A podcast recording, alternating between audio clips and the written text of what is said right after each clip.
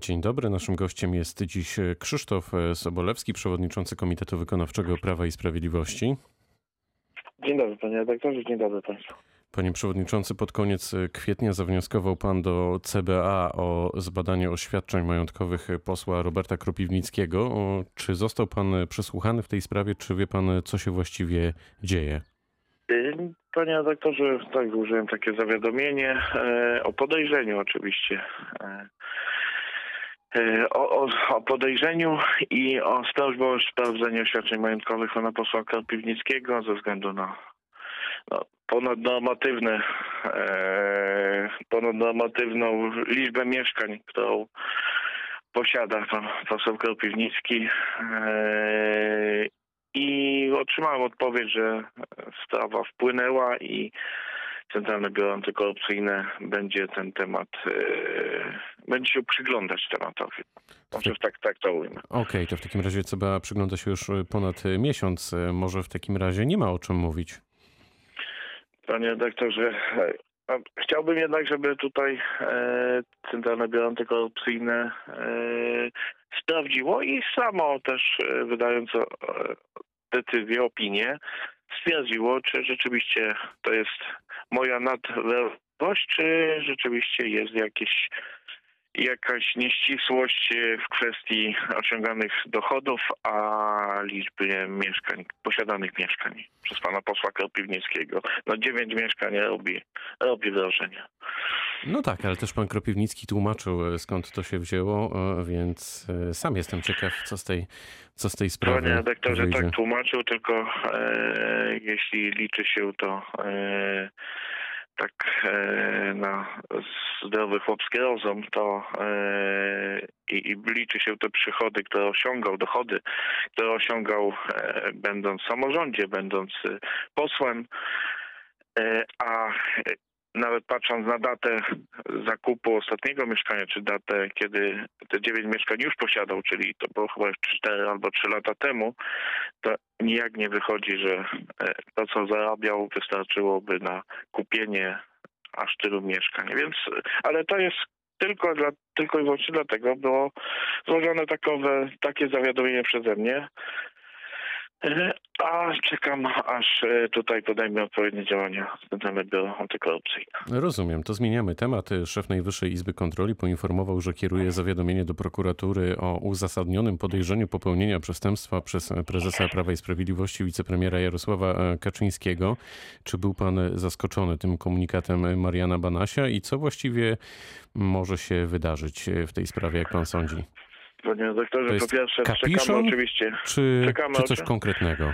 Czekamy oczywiście na to, czy będzie rzeczywiście złożone to zawiadomienie, bo e, na razie to była zapowiedź, a e, jak wiemy, pan prezes Banaś y, już kilka rzeczy zapowiadał, nie wszystkie e, e, doprowadzał do końca i gdy będzie złożone, jeśli będzie takowe złożone, wtedy będziemy też się odnosić do jego treści.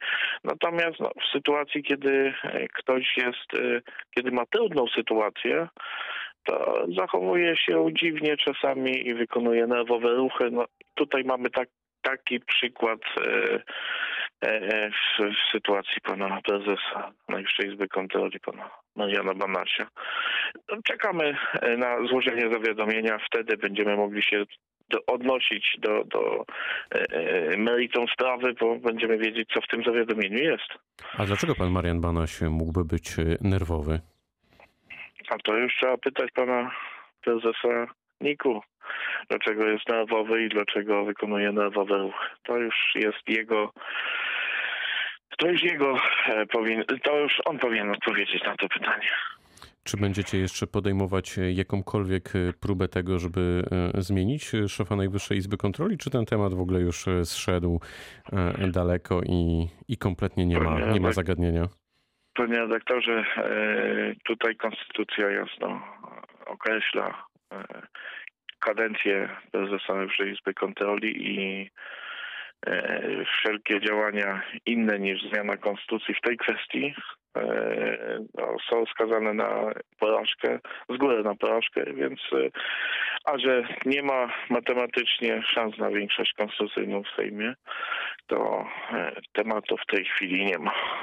To może pan wie w takim razie, e, kiedy poznamy nazwisko nowego Rzecznika Praw Obywatelskich, bo tu też licznik bije, jak nie uda się go wybrać, no to Trybunał Konstytucyjny kilka tygodni temu podsunął rozwiązanie, jak to powinno wyglądać. Więc pytanie, czy uda się szybciej wybrać jednak kogoś, czy, mm, czy będzie to rozwiązanie zasugerowane przez Trybunał? Panie redaktorze, w tej chwili mamy jako Prawo i Sprawiedliwość rekomendujemy panią senator Lidię Stalni i liczymy, że to będzie ten e, ostatni etap, kiedy skończy się e, już epopeja z wyborem Rzecznika Praw Obywatelskich i pani Lidia Stalni uzyska e, odpowiednią większość i w Sejmie, i w Senacie. Dlaczego to jest dobra kandydatura? Lidia Stań, jak sama też często podkreśla, pani senator, jest blisko ludzi. Y, tematy, y, które są bezpośrednio związane z y, życiem codziennym ludzi, ma od lat nim się zajmuje, od kilkudziesięciu lat. Wystarczy wspomnieć sprawy związane ze spółdzielcami i, i sprawami związane, sprawy związane z walką mieszkańców spółdzielni z wszechwładą władz spółdzielni mieszkaniowych w Polsce e, i e, odnosi sukcesy na tym polu też. E, poza tym jest doświadczoną osobą w polityce też. Kandyduje zawsze jako kandydat niezależny, nie jest związana z partią polityczną.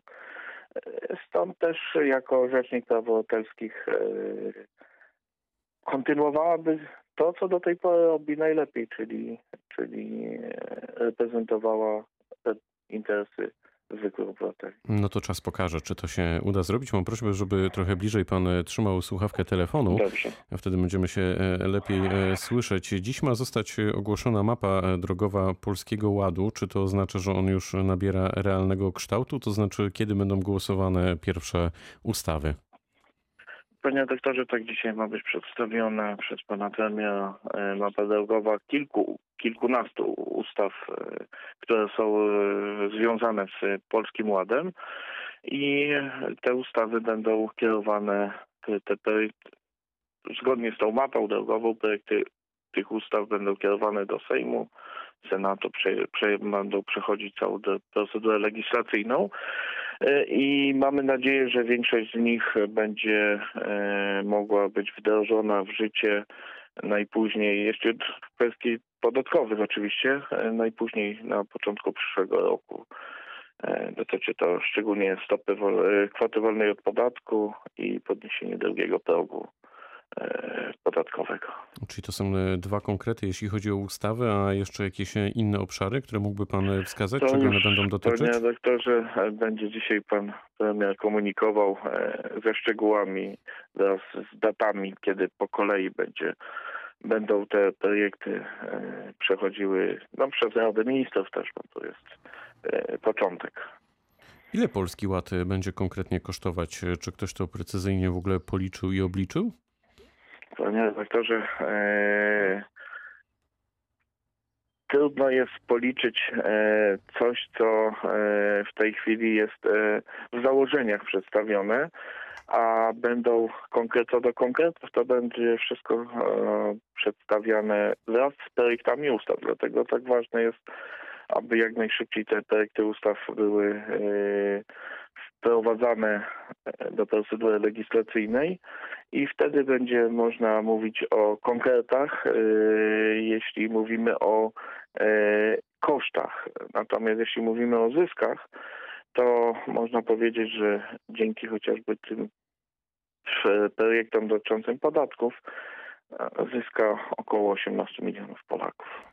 Czy Prawo i Sprawiedliwość, e, w ogóle obóz Zjednoczonej Prawicy ma pomysł na to, jak e, powstrzymać galopujące ceny praktycznie wszystkiego? Czy Polski Ład między innymi ma w tym e, pomóc? Na pewno jest odpowiedzią na te konsekwencje, które pojawiają się. Mamy nadzieję, że już w tym okresie post-covidowym, bo na szczęście w tej chwili obserwujemy e, spadek liczby zachorowań i można powiedzieć, że to światło w tunelu jest coraz jaśniejsze, jeśli dotyczy kwestii e, zakończenia albo przynajmniej zminimalizowania e, pandemii koronawirusa. I Polski Ład z, założy, z tymi wszystkimi założeniami, które były prezentowane przez nas, jest odpowiedzią na tą rzeczywistość post-covidową. Mm, I e, czy te e, wzrosty cen, które w tej chwili rzeczywiście obserwujemy, czy, czy e, te wzrosty, nie, wzrost niepokoju też Polaków o to, co będzie po pandemii. E, Mamy nadzieję, że Polski Ład będzie odpowiedzią na uspokojenie tych emocji i uspokojenie nastrojów, a jednocześnie przełoży się na to, że e, po pierwsze gospodarka, która się rozwija pomimo pandemii koronawirusa, bardzo dobrze i to jest e, pokazane w każdym wskaźniku, który jest prezentowany przez e, różne organizacje przedsiębiorców i jednocześnie odpowiedzią na to, na, na te zagrożenia jest e, chociażby to, że e, dzięki Polskiemu Ładowi e, część polskich emerytów e, za jakiś czas nie będzie, e, pobierając emeryturę, nie będzie płaciła podatku. To na koniec e, pytanie jeszcze o takie polityczne układanki w naszym e, kraju. Kto jest e, właściwie prezesem porozumienia? Z kim jako Prawo i Sprawiedliwość prowadzicie rozmowy z Jarosławem Gowinem czy z Adamem Bielanem?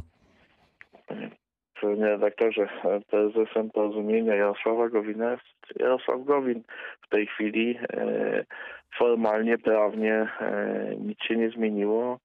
Jest też jako jeden z elementów Zjednoczonej Prawicy e, porozumienie Jarosława Gowina, jednym z elementów Zjednoczonej Prawicy i prezydium Zjednoczonej Prawicy, kierownictwo Zjednoczonej Prawicy jest e, w osobach e, pana prezesa Jarosława Kaczyńskiego, pana ministra Zbigniewa Ziobry i pana premiera Jarosława Gowina, więc tutaj nie ma w tej chwili e, zmian w tej kwestii, e, a kwestia e, tych e, nieporozumień, tych problemów e, prawnych wewnątrz, wewnątrz porozumienia, to już jest, e, pozostaje kwestią do wyjaśnienia w ramach porozumienia Gowina. To już naprawdę na koniec Adam Bielan dołączy do obozu Zjednoczonej Prawicy? Panie doktorze, ja tylko chcę przypomnieć, że Adam Bielan jest posłem, europosłem,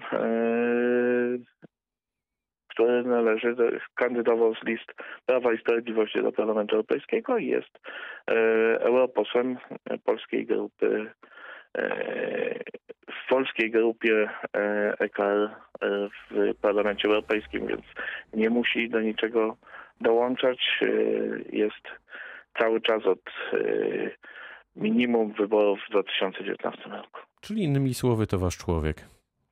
Panie redaktorze, jest z ram w e, bloku Zjednoczonej Prawicy.